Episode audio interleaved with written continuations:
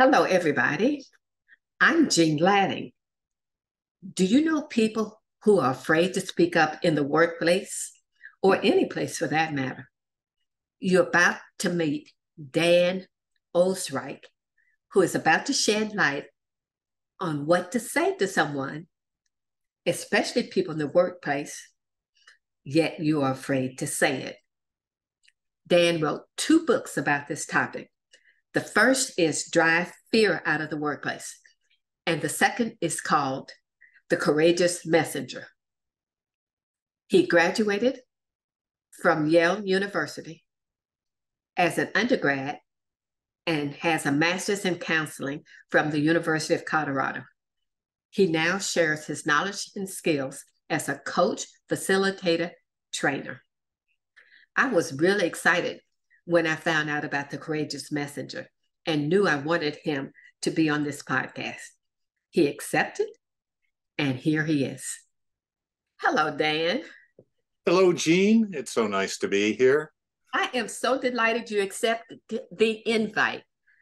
I remember seeing the cover of your book, Driving the Fear Out of the Workplace, thinking, oh no, that's not possible. That's, That's not possible. So then I saw you did the Courageous Messenger. Yes. And so I'd like you to talk about both. Okay. Okay. Well, um, so there I was working in a in a city government in what was the personnel department. This was before the term human resources even was popular. And uh, the uh, city got sued in a sexual harassment case. I was very interested in training, found a trainer named Kathy Ryan, and together we started training managers on sexual harassment in the workplace and uh, how to avoid it and what to do about it and how to build better relationships with staff so you would hear about it. At about the same time, I happened to read an article called Skilled Incompetence. Yeah. Skilled Chris, Incompetence. Chris Argyris. Uh, Chris Argyris, and he mentioned the term undiscussables. Love it. Yeah. So Kathleen and I decided sometime after our work together at the city that we would write a book about undiscussables and how to overcome them.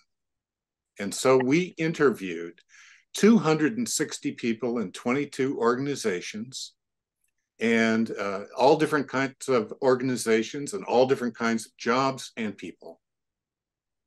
And we, from that, developed a kind of, well, not only a, a framework for thinking about it, but a real sensitivity to the issues that people were dealing with.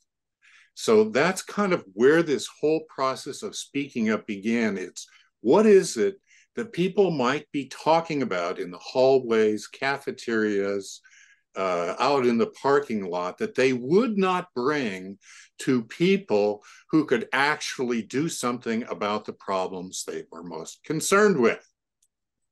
All right. So let me let's go back to the beginning. Yeah. The sexual harassment. Yes you're probably aware that the research says that sexual harassment training often backfires. Yeah. Because the guys say, oh, if this is what's going to happen, I'm not going to ever report it. Yeah, that's right. right. Right. Did you did you have any of that experience?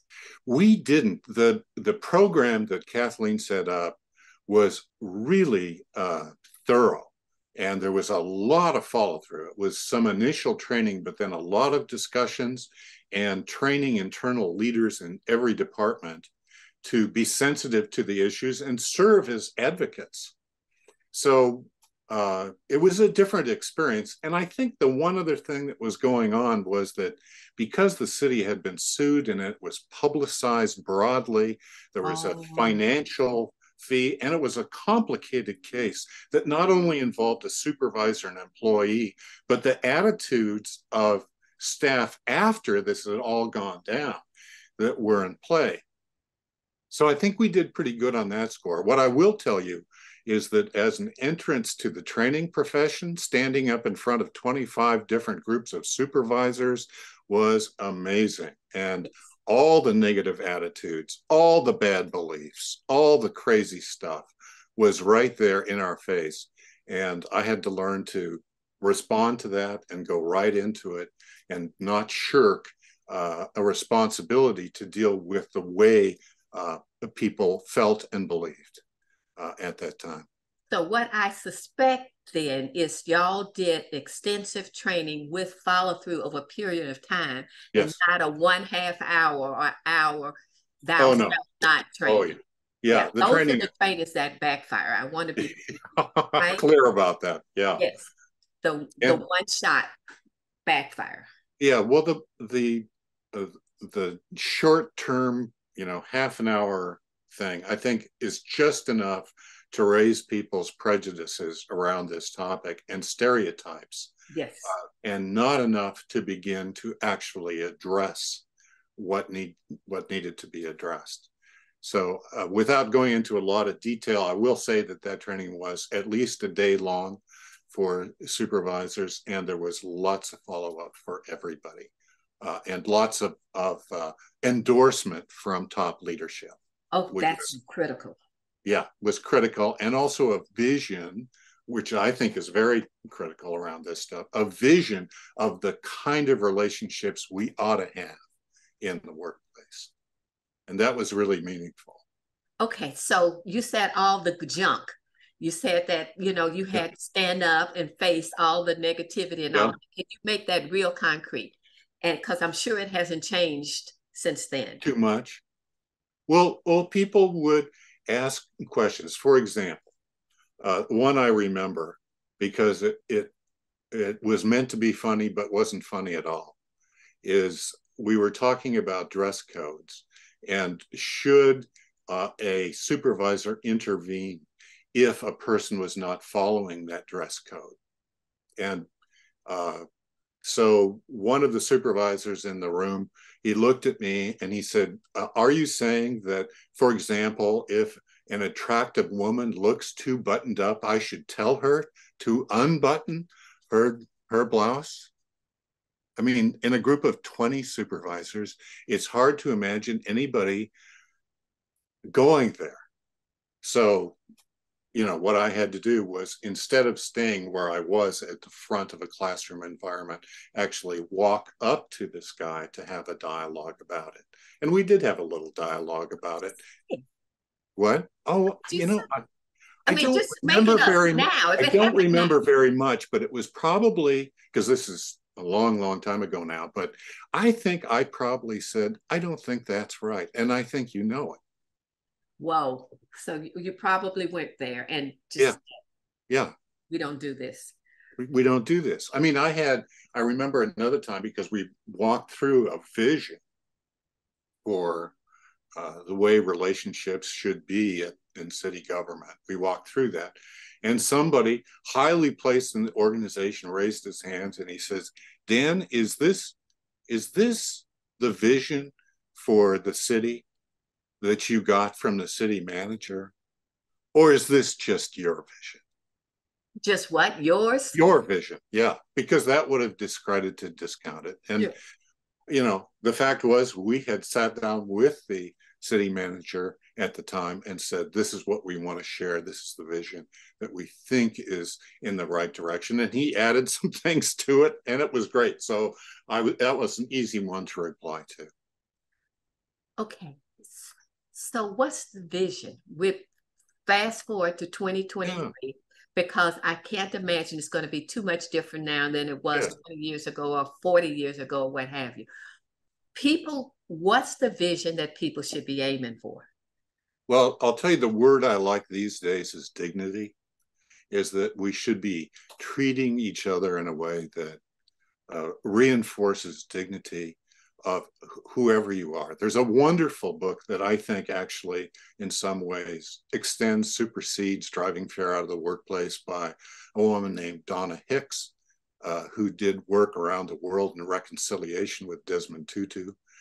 And uh, she identifies in very straightforward, simple terms what's dignity look like and what are the temptations that take us away from dignity in our relationship building work.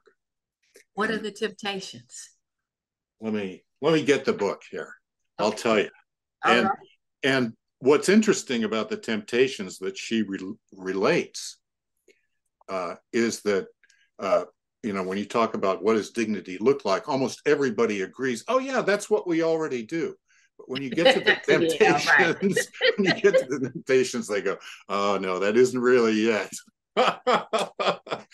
her her ten temptations to violate dignity are taking the bait, saving face, shirking responsibility, seeking false dignity, which is about uh, just looking for approval, uh, seeking false security. So if you feel like you have a relationship, that's enough. Avoiding conflict, being a victim, resisting feedback, blaming and shaming others to deflect your own guilt, engaging in false intimacy and demeaning gossip. Those are the 10. got it. Yeah. It's a it's a beautiful list. I've I've used this book a number of times in groups that I've worked with, and and uh, everybody adores it. I mean, it's just such a clear, succinct, right on statement. Do you want to hear what the ten characterizations of dignity are? I think well, they're yeah. I think they're cool.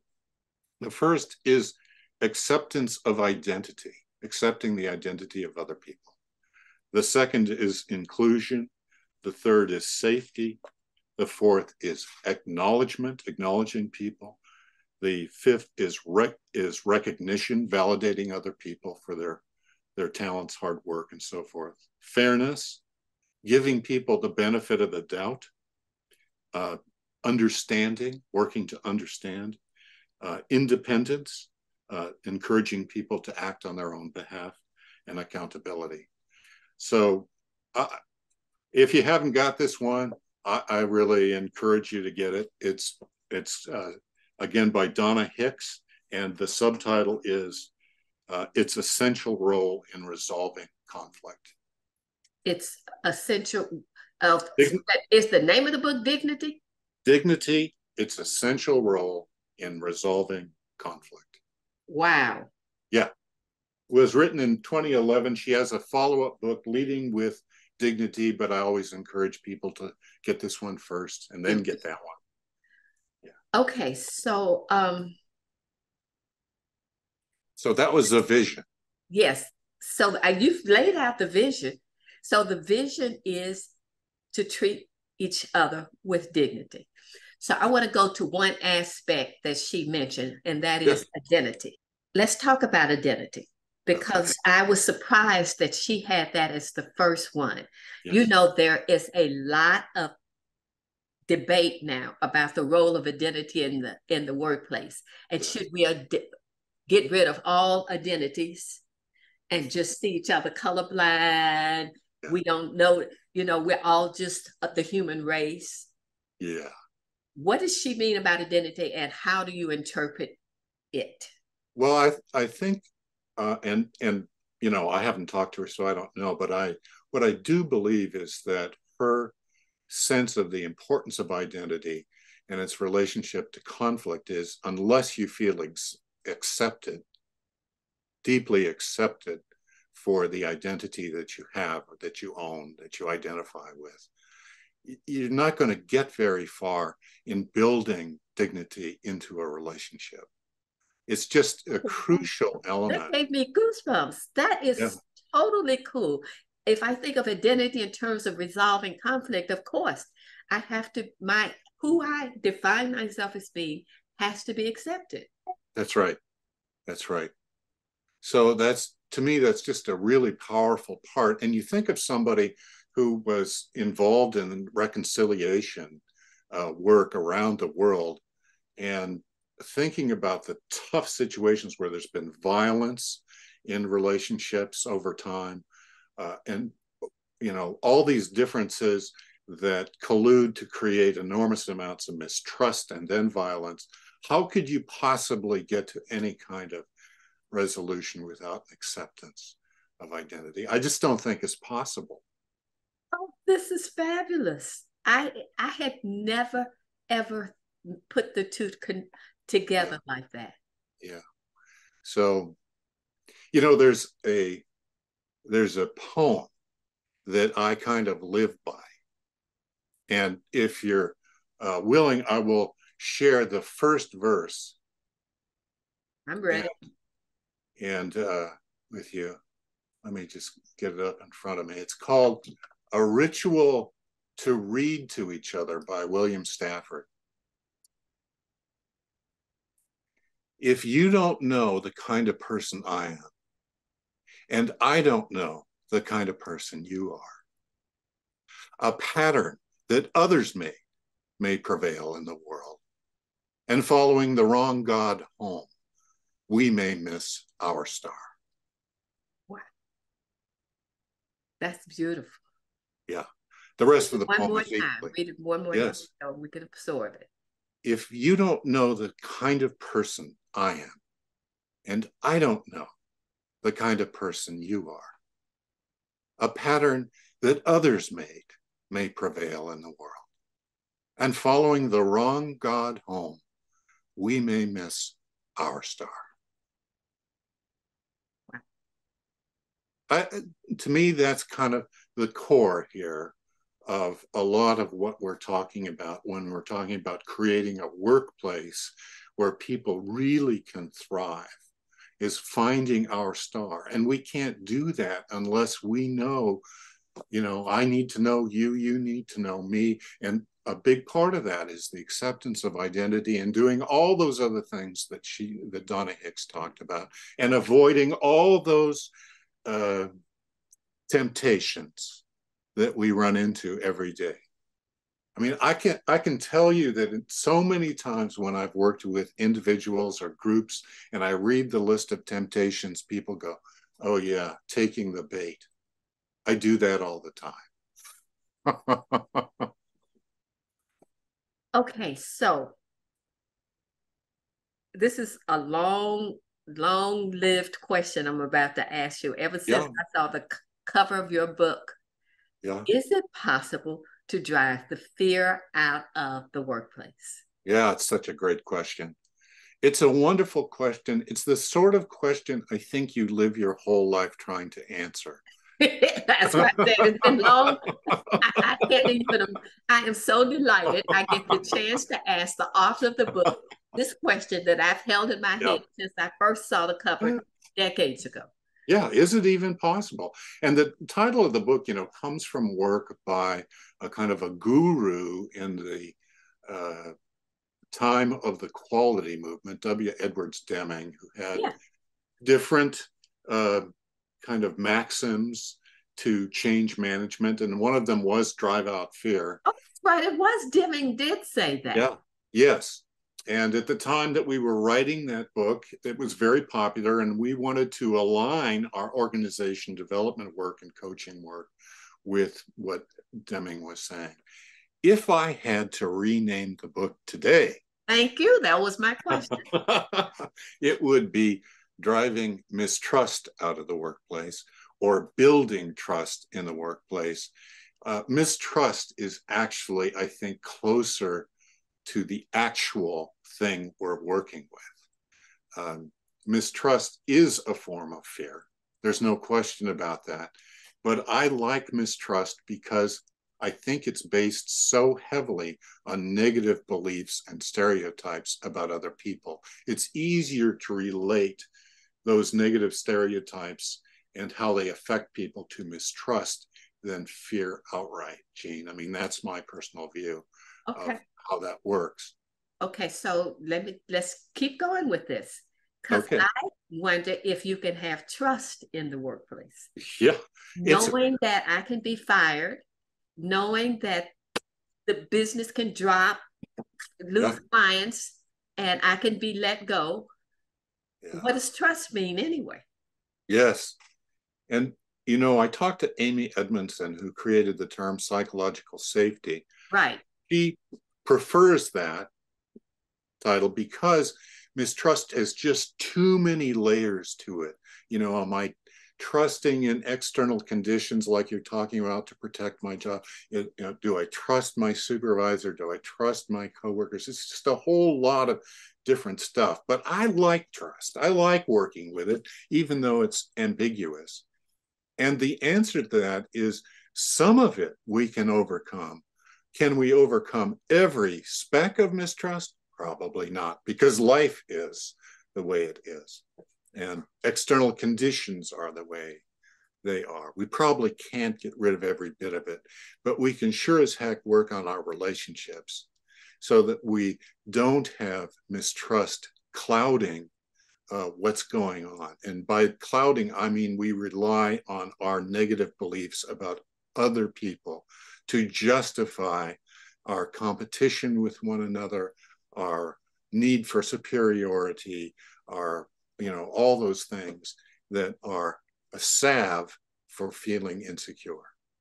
Okay, you know, as I was thinking, I'm a researcher. And so I know the opposite of hot is not cold. The opposite of hot is not hot right? Yeah. Right. Yeah. So I'm listening. I'm I'm debating in my head. I'm thinking, mis the absence of mistrust. The opposite of that is not trust. No, it isn't. So the, there's mistrust. Oh, it's a neutral. The absence of yes, it's a neutral thing, and I yeah. can I can live more easily with overcoming mistrust than yeah. I can with enabling trust. Yeah if yeah. that makes any sense.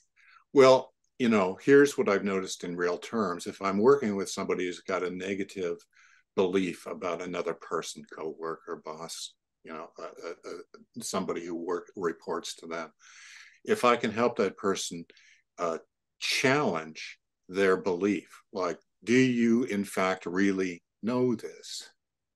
Right. How do you know it? And what's the evidence? Can right I get to this neutral place. And if if you know if a person begins to ask themselves that, things can begin to change radically. Right. I might decide to build a bridge. It, uh, you know, one of the aspects of that is in, in challenging is creating what uh, somebody called kind of a, a, a workable position in being with another person. If I hold on to my negative beliefs about other people without much evidence of that, I'm in an unworkable place. I cannot create a relationship. And then I'm into uh, confirmation bias. That's right. So exactly. everything they do confirms that I shouldn't have trusted them in the first place. That's right.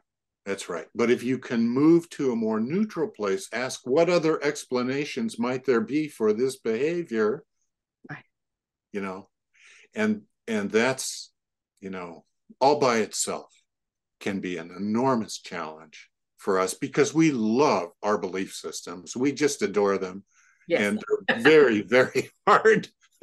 one of my clients one time was t- trying to explain to me why she was uh, upset with her boss and thought he was a jerk. And then I said, she said, but I can't tell you. I said, why? She said, because you're just going to ask me what's the evidence. And I, I don't have any evidence. I'm just, I said, I said, you're working hard to hang on to it. She says, yes, you're going to ask me what's the evidence. And I don't have any evidence. Right.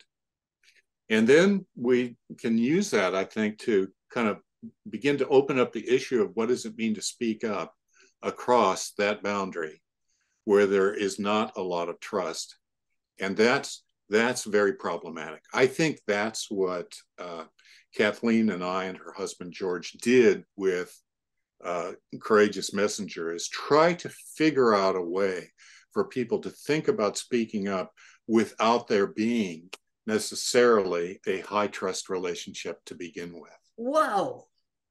So, okay, I was just, I'm, I'm I was about to, let's hold that. Let me do what okay. I All right. Yeah. This is so cool. I don't want to lose that.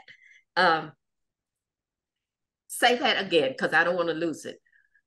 Well, I think that what uh, we authors did with Courageous Messenger is try to figure out a way to help people feel more comfortable speaking up without there already being a very supportive, trust based relationship. Okay, there we go. So let's hang on to that. Yeah. And I now want to do a detour and ask you why did you get into all of this in the first place? well, you know, I, think in my life over time, because of my origins and where I come from, there were some strong threads of alienation, uh, would be the word I would use, feeling different from other people. Be real concrete. You were this and they were that. Yeah, I mean, here's uh, if I take it all the way back to original stuff. In, in my family, I was the kid who loved poetry, still do, and um, enjoyed being in nature just because it was nature. And that didn't really fit very well in the rural family that I was part of. And the other piece of it is, is that my dad was native German. He escaped from Germany during the rise of Hitler and was a refugee in Europe for a long time before coming to the United States. But I was aware from a very early age that his connections with other people were different. My dad wasn't like other dads. He didn't know about American sports. He didn't have close friends. He uh, was a very strong, very dutiful, kind guy, but he was different. And I wondered about that that difference and how much of that is kind of like your inheritance. And because it the story had to do with you mentioned the third reich as we were talking earlier right? So there was something in there about you know how different am i and how come i have these different interests and all of that? I mean when i when i was an adult i began to have dreams about being chased by the nazis. Wow. Well yeah are you Jewish? Is he Jewish? What do you mean he is? No, no. Well, how does he is if he's German German born? What does escape mean? Escape means you walk across the border when you're 18 years old, past a sleeping guard into Czechoslovakia, and then spend the next several years as a refugee before getting sponsored into the United States by some friendly people. Wow. So why did he want to get out? Why well, wasn't he Nazi? Uh, I'm sorry? Why did he become a Nazi? Why he wasn't he... a Nazi. He wasn't a Nazi at all. He was escaping Nazism. He was escaping the threat of having to join the German army, uh, and also because politically uh, his group was targeted by the Nazis, and they were mean, and they would come around and interrogate and intimidate families uh, in a way that was very destructive and very, very scary for people. What was the name of his group that the Nazis were after them? I don't know. I don't okay. really know. But he uh, he was in some subculture in Germany. That's right. Yeah. That the Nazis came after or targeted. Yes. Targeted, and, one of many. And he thought that he he was afraid that he might be recruited into the gang. For Part, that's uh, forced into the gang, forced and the other is the, that his family could be targeted, brothers and sisters and uh, parents. And so when he left, he did not tell anyone except some folks on the other side of town where he was going. So he just disappeared so that they could never be interrogated and have to keep a secret of some kind. Wow. So you grew up with this history. That's right. I grew up with that story, see? And uh, so there was a sense of I'm not like these other kids. Uh, this story lingers in the background, and and and I'm different. I'm shy. I was incredibly shy, and uh, you know that whole theme of shyness and difference just carried all through until I was in college. I was a senior uh, at Yale College, and uh, I woke up one day and said to myself, I don't yet know how to talk to other people. Wow. So what did I do? I went to I went to school to become a counselor. I mean, it's just course. ironic. Of I'm course, a you social know? worker. I taught social workers, wounded healers. yeah, that's right. So that whole issue of speaking and connecting and building relationships, I mean, for me, it wasn't just about talking to other people. What the implication there was is how do you build a relationship of trust? How do you cross those boundaries? How do you get out of your own way? So Well, I now I kept I kept thinking we need to talk about him first before we go into courageous messenger. Now I see why. This is absolutely we absolutely needed to have this background. Courageous messenger is about speaking up in Right. the absence of complete trust. yes, You had to learn to do that. yes. How do you do that? Okay. So there's the there's the critical question about you have to know that that's a direction for your own growth, I think, at some level, at least for many people. Two Well, parts. I think that's important. You have to choose growth. You know, Yeah. I, I have a friend who said, I don't, who used to say, she no longer says this, I don't want to change. Yeah. Well, So then you're then you're who you are, and there you go. That's it. Okay, so go ahead. Well, I was just going to relate in addition to that. I had a very good boss when I was at the city of uh, Bellevue, where I worked for many years, where we did the sexual harassment prevention work. And he was, you know, he was very open.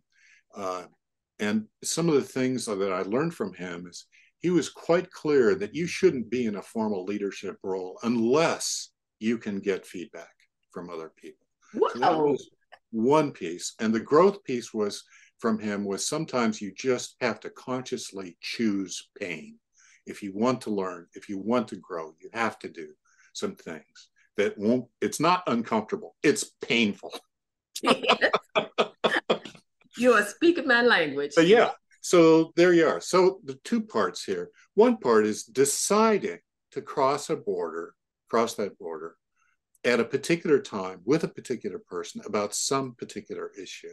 So you have to decide that. That's the first thing is just deciding to speak up. The second thing is how am I going to approach this? How you know what are the skills involved in the actual conversation? Okay, let's so let's make this very tangible. Just make up any situation, yours, one of your clients, family, or whoever.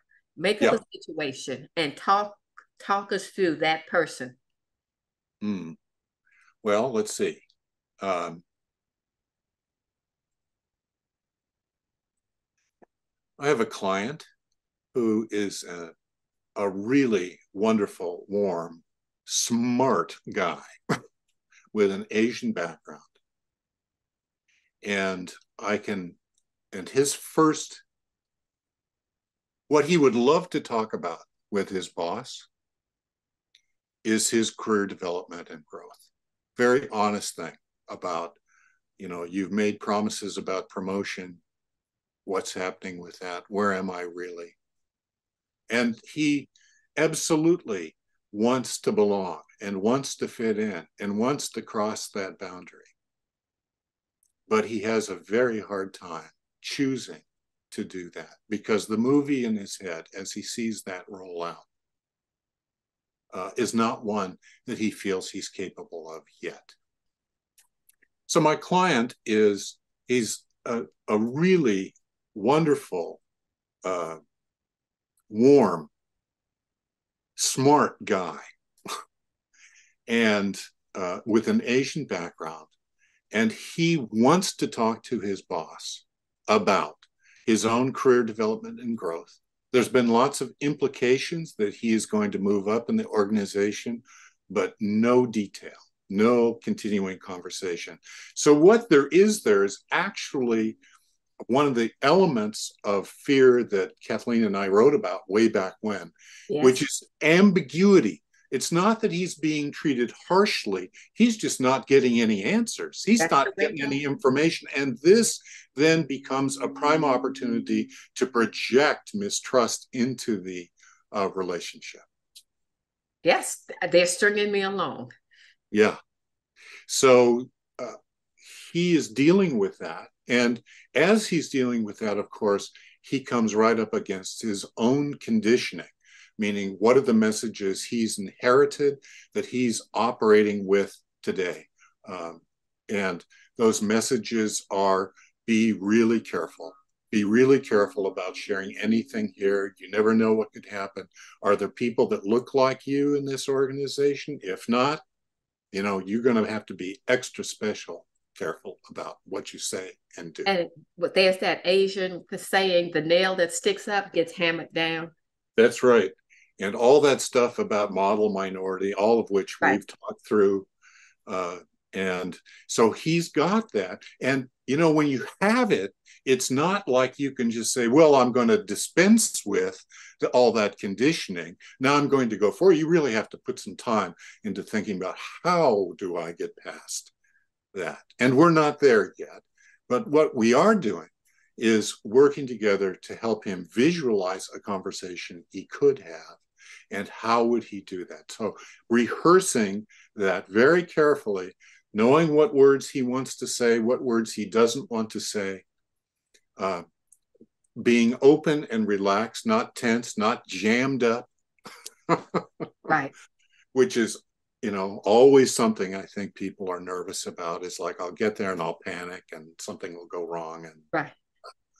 And uh, although we haven't started down this road, I want to work with him on what his contingency plan is. So he has the conversation doesn't go well the first time. What now? And okay, how so are you going to work? Okay, so you've gotten him to the point he's in the process of deciding yes. to have the conversation. So, what would you advise him? How would you work with him on what to actually say? Because I have clients yeah. in the same situation. Yeah, yeah. Well, it's a very common situation.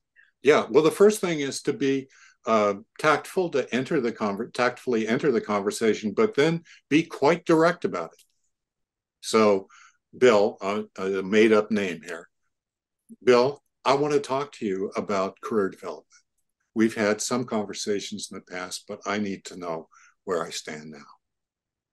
And to be really quite direct about identifying what that conversation is and expecting expecting that there will likely be um, a defensive reaction on the other side that might shut it down and being able to listen and empathize and repeat what's being said and then to continue in a nice way and what you might include in that is what your real motivation is. The reason I want to talk about this is. And being able to talk about that reason. What would uh, be a reason? I believe in the work that we're doing here. I've put in many, many, many hours, as you know. I feel that I deserve a clear answer on where I stand.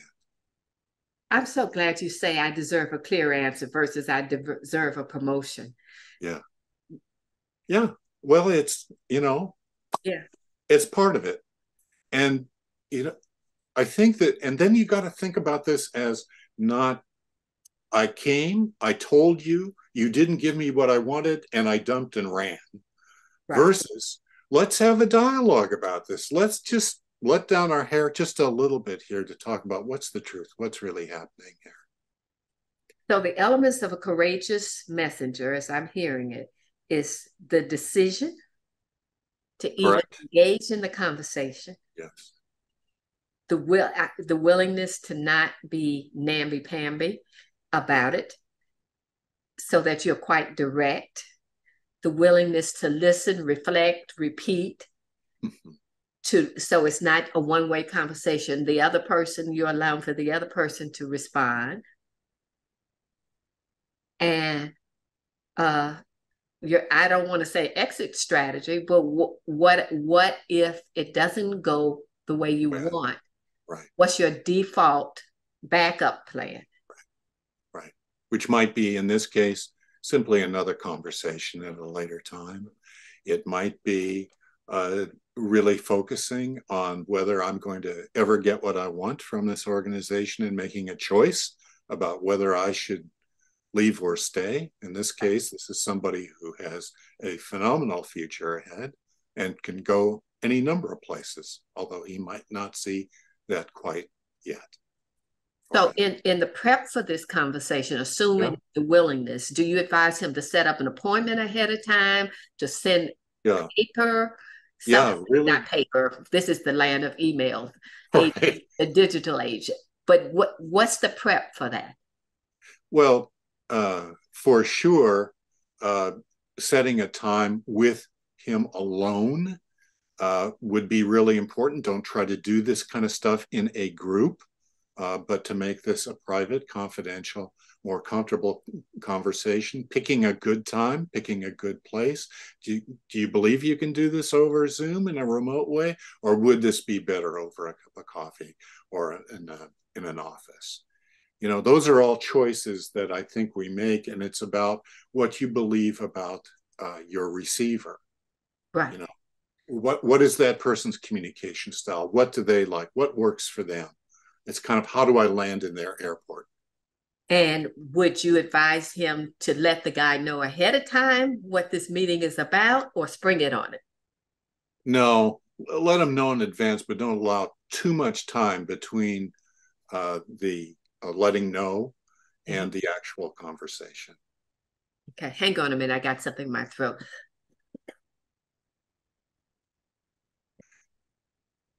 Okay, I'm back.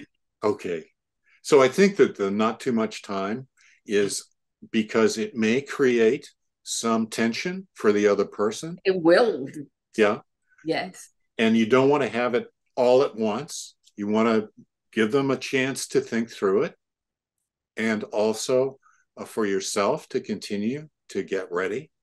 Uh, but it's important to give people a little warning about what you want to talk about. Otherwise, they really are caught off guard. And then you may simply get a defensive reaction. And then you have to start over. So, okay, what does start over look like? Start over might be let some time go by, try it again another time. And that, and that again, super variable, Jean. I mean, there's no one right answer to what that is, uh, depending on how the other person responds and what you know of them. Uh, again, there's kind of an issue of evidence here if the person is uh, has a history of uh, repercussions. Uh, it may go all the way back to rethinking do I want to try this at all? to, oh, I just caught Bill at a bad time. Uh, let's do this tomorrow and set up some time in a different way. That's so, wonderful. So, what are the scary things that people you wrote the book the courageous messenger. What yes. examples of scary things. One is asking about am i even in the running for promotion? Yes. One of them well when you look at i mean when we talked to so many people before writing driving fear out of the workplace we learned a lot about what those undiscussables were. Almost half of them had to do with management practice of some kind. The big taboo here is talking to managers about management uh, systems, actions, decisions, anything that could come back to that person. And the, the largest area within that sort of global 50% was how my immediate boss treats me. So that that's a big source undiscussability. If I feel that you don't understand me, you're putting me down, you're treating me in a weird way uh, for whatever reason, all of that is probably the most, the toughest stuff to work with. And what people said was, and because we asked them, why uh, are you scared to talk about this stuff? And the two main answers that came up is fear of repercussions. And the second thing was it wouldn't do any good. I always, yeah, it wouldn't do any good. Why should I bother? Nothing why, should, why bother? Yeah. And interestingly, the repercussions that we heard about with that sample, the number one thing was not, I'll get fired. It was, I'll lose credibility. And if I lose credibility, it'll affect my career and my capacity to survive, succeed uh, here uh, over time. And then, like number three or four down the list is if there's a RIF, I'll be gone. So, yeah. Uh, fired is not what I hear either. What I yeah. hear is they won't give me this opportunity. They'll give it to favorite child Bill. That's right. That's right. That's exactly right. The number one issue that I heard as I was doing interviews is people being afraid of being labeled. You know, we work off stereotypes. This is more of the negative assumption stuff. And the number one, I bet you can guess the number one stereotype that people are worried about if they speak up and it's not successful.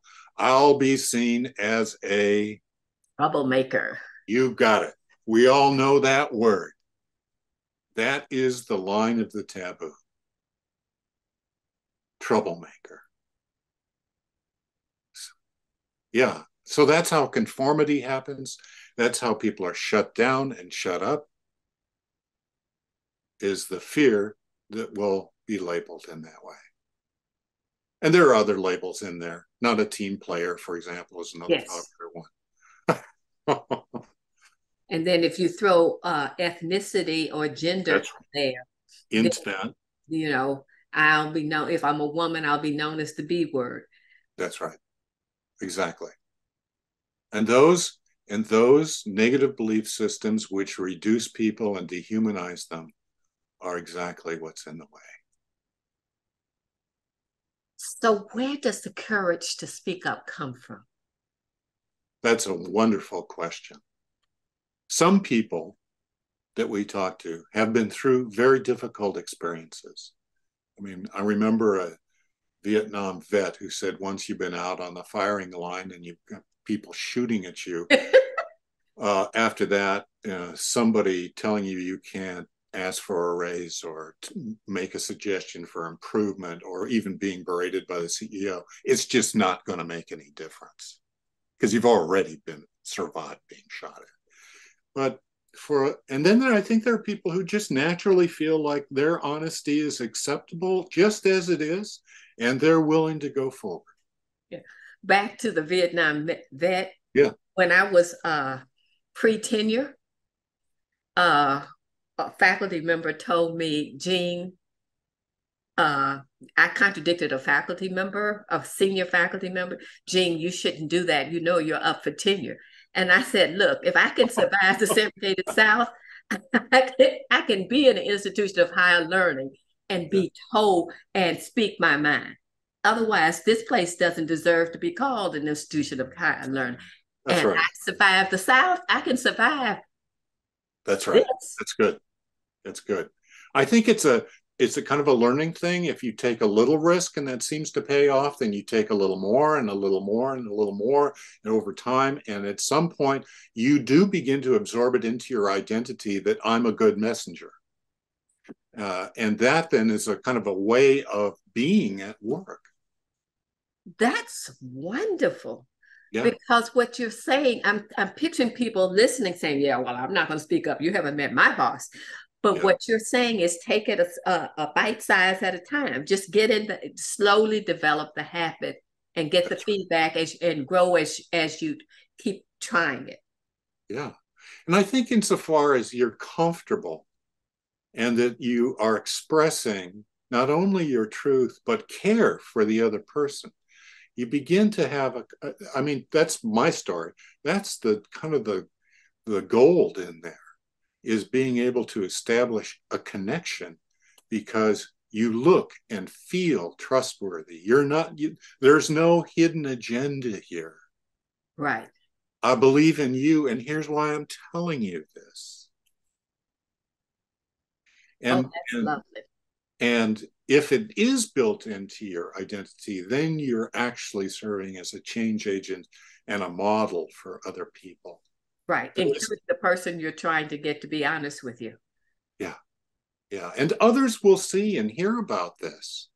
Oh, well, Dan spoke up. He didn't get, uh, you know, they didn't kill the messenger. And, you know, that changed the way the meetings happen. And that's cool. There is nothing like a reward for speaking up, like seeing change happen. Right. But what you're also emphasizing, which I just love, is that you can't expect immediate gratification. You don't go into it expecting the person's going to hear you and suddenly the world will open up right. and birds will start singing. Yeah. you, you have to be prepared for a slow progression of change. That's right. And you have to be able to re- be as good a receiver as you are a sender in the process. Ah, yes. You have to be available to the feedback that might come your way. So, in the situation we were talking about earlier, if the, my coachee speaks up to his boss, he might learn something about why he hasn't been promoted. Yes. He risks that. And if he can't respond to that, if he can't welcome that information in, then it's then it's a problem. Well, this has been wonderful. I, I, this has just been wonderful. So I'm trying to think. Uh, you have dropped so many great nuggets. I don't even know if I can summarize them all here without thinking about it what would you say to someone who's listening to this and they're thinking of their boss or another person yeah. another person who's not giving them what they want? Yeah. What would you say to that person? I would say this is a, about your choice and your growth. That uh, the choice is really critical and that the more that you hone in on this as a challenge that's been placed in your path and you take it on as an opportunity to become who you are meant to be you might find an amazing set of rewards on the other side. But will it be easy? No. Will it take some time and effort and thoughtfulness and self-knowledge and willingness to risk? Absolutely. But it's up to you. It's your choice. That's perfect. So many people think the problem is there to be a problem. And you're saying the problem is there to be an opportunity for growth. That's right. That's right. And we all need to grow. I mean, right now in this society, man, is there a need for growth? we are in such trouble, Jean. I mean, from my standpoint, it is. The cycles of mistrust here are just so enormous, some of which, you know, replicate, go right back to that uh, theme of oppression and authoritarianism and you know the, the language that some politicians are using scares the daylights out of me and it's accepted it's accepted. Yeah, I, I, I was astonished to hear someone say, I, I think I'm starting to favor authoritarianism. Oh. Just some random person on the street yeah. who was being interviewed said, I think I'm starting to favor that. No, you yeah. How, this how malleable we are as human beings. Oh, and in this country, which is so focused on individualism anyway, we don't seem to understand the power of social movements that have at their base uh, targeting people and creating an enemy of some kind. And creating conformity. And creating conformity. That's right. So we have a ton of work to do. We have a ton of work to do, and I am so glad you're in the world doing it. Thank you, Jean. It's been a real pleasure for me to talk so with you. And I should, hope we can do it again. Yes. How should people get in touch with you? Well, um, probably the easiest way is via my website, which is danieloestreich.com. Okay. And, and I'm they, going to put the uh, put it in the show notes. Yeah. Uh, so it's not a Daniel C. It's just Daniel Oestreich. Oestreich, yes, just Daniel Oestreich. So D A N I E L O E S T R E I C H. Okay, it's Daniel, not Daniel. Yeah, I'm not. Okay. It's not just Dan. Okay. And if you wanted to email me, it would be dan at okay. danieloestreich.com. And I would welcome any inquiries. I'm happy to talk to anybody that wants to talk to me. So there you go. Okay. Uh, well, it's been a sheer delight. And uh, it seems like we came through similar paths in terms of, of theory. I mean, yes. So, okay. Yes. So thank you kindly. Thank you, Jean. Take care. Dan gave us so many nuggets in this conversation. The first point is that we respect people's dignity when we respect their identity. Now, people trash identity, saying they create a lot of conflict, and they really do. I hadn't really thought about how so much conflict is really boils down to a clash of identities. One person's identity conflicts with another person's identity. What that statement ignores is that claiming you don't care what ethnic group or color a person is, you may be violating something that's core to their sense of dignity as an individual and as a member of a group. Now, the second point was him saying that he preferred the term dignity over the term respect. I agree with that. As I think about it, the word dignity reflects something that's more core and central to a person than the word respect. The third takeaway was about driving out fear in the workplace. He and I both agree you cannot remove fear. What we can do is reduce mistrust. And the way to do that is to have the willingness and courage to bring up the very things that are generating mistrust. I'm aware this is more than a notion. It's scary to bring up stuff that's hard to talk about, the undiscussables. But if we surface the things that are hard to talk about, we grow as human beings. We become better people for having faced our fear and having taken a step to generate a stronger relationship. If we stay silent, we stifle our own selves and our potential for growth. That's all. Glad you joined us. I'm Jean Latting of Leading Consciously. Our next book is coming out in July 2024.